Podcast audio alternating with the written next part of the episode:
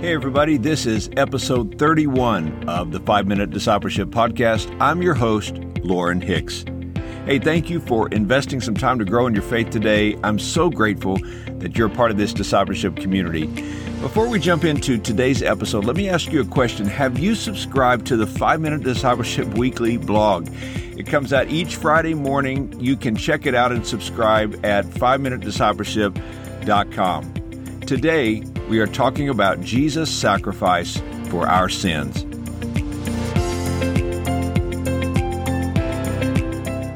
There was a little boy whose sister needed a blood transfusion. She had a rare blood type which she shared with her little brother. The fact that he had recovered from the same disease just two years earlier made the chances of success even greater. The doctor carefully explained all of this to the little boy, pointing out that without the transfusion, his sister would die. Would you be brave and give your blood to your sister? the doctor asked. The little boy hesitated. His lower lip began to tremble. But then he smiled and looked up and said, Sure, for my sister, I will. The two children were then wheeled into the hospital room, the young girl pale and thin, the little boy robust and healthy. He smiled at his sister as they watched the blood travel out of his body down the clear plastic tube. The boy's smile faded as he lay there feeling weak and looked up at the doctor and asked, Doctor, when do I die? You see, he thought that giving his blood to his sister meant giving up his life. Yet because of his great love for her, he was prepared to pay the price. Well, the little boy did not have to die to give his blood to his sister, but the story reminds us of what Jesus has done for us. He willingly laid down his own life as a sacrifice so we could live. His death meant that we could be forgiven of our sins. Death has been defeated at the cross. The curse of sin is broken in our lives, and we can go free.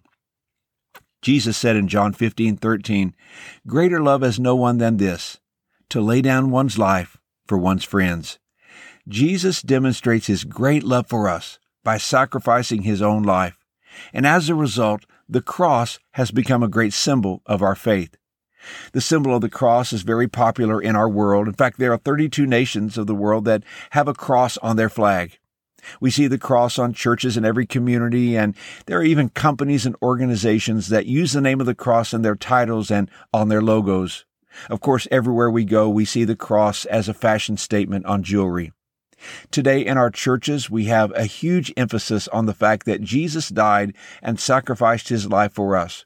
We hear it all the time. God loves us so much that he gave his son to die for us. He wants to redeem us, to save us, and to forgive us of our sins. This is our central message. And while all of these things are very true, we need to understand that you and I are the secondary reason Jesus went to the cross. While the cross included us, the cross was really for God. We focus so much on what the cross means to us that we forget or perhaps never realize what the cross meant to God. You see, the cross was God's idea. The plan for our salvation originated in the mind of God. No one informed God. No one gave God this plan. No one gave God advice. It was all Him. We hear so often the question, why did Jesus have to die? Well, there are many reasons for that, but one that you may not have considered is that Jesus died to absorb the wrath of God. You see, if God were not just, there would be no demand for his son to suffer and die. And if God were not loving, there would be no willingness for his son to suffer and die. But God is both. He's just and loving. His love is willing to meet the demands of his justice. The apostle Paul said in Romans chapter 3 verse 23, all have sinned and fall short of the glory of God. Have you ever considered that there are no small sins? Here's why. Because God is not small. The seriousness of the insult rises with the dignity of the one insulted. The creator of the universe is infinitely worthy of respect and admiration and even our loyalty. Since God is just, He does not sweep our sins under the rug.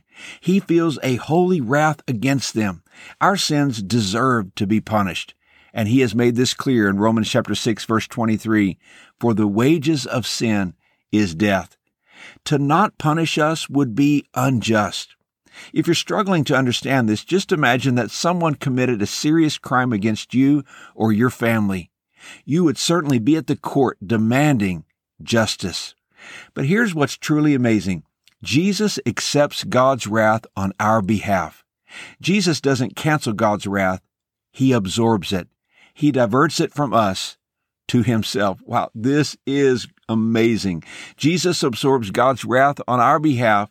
It's so important for us to understand this because we will never stand in awe of being loved by God until we recognize the seriousness of our sin and the justice of his wrath against us. Jesus laid down his life as a sacrifice. He took my place. He took your place on the cross. What a wonderful God we serve. Here's today's challenge. Throughout the day, keep the cross on your mind. Remember what Christ has done for you and offer your gratitude for his sacrifice and your salvation. Hey, thanks again for joining me for today's episode. If you are encouraged by this podcast, I'd be so honored if you would subscribe on Apple Podcasts and leave an honest review.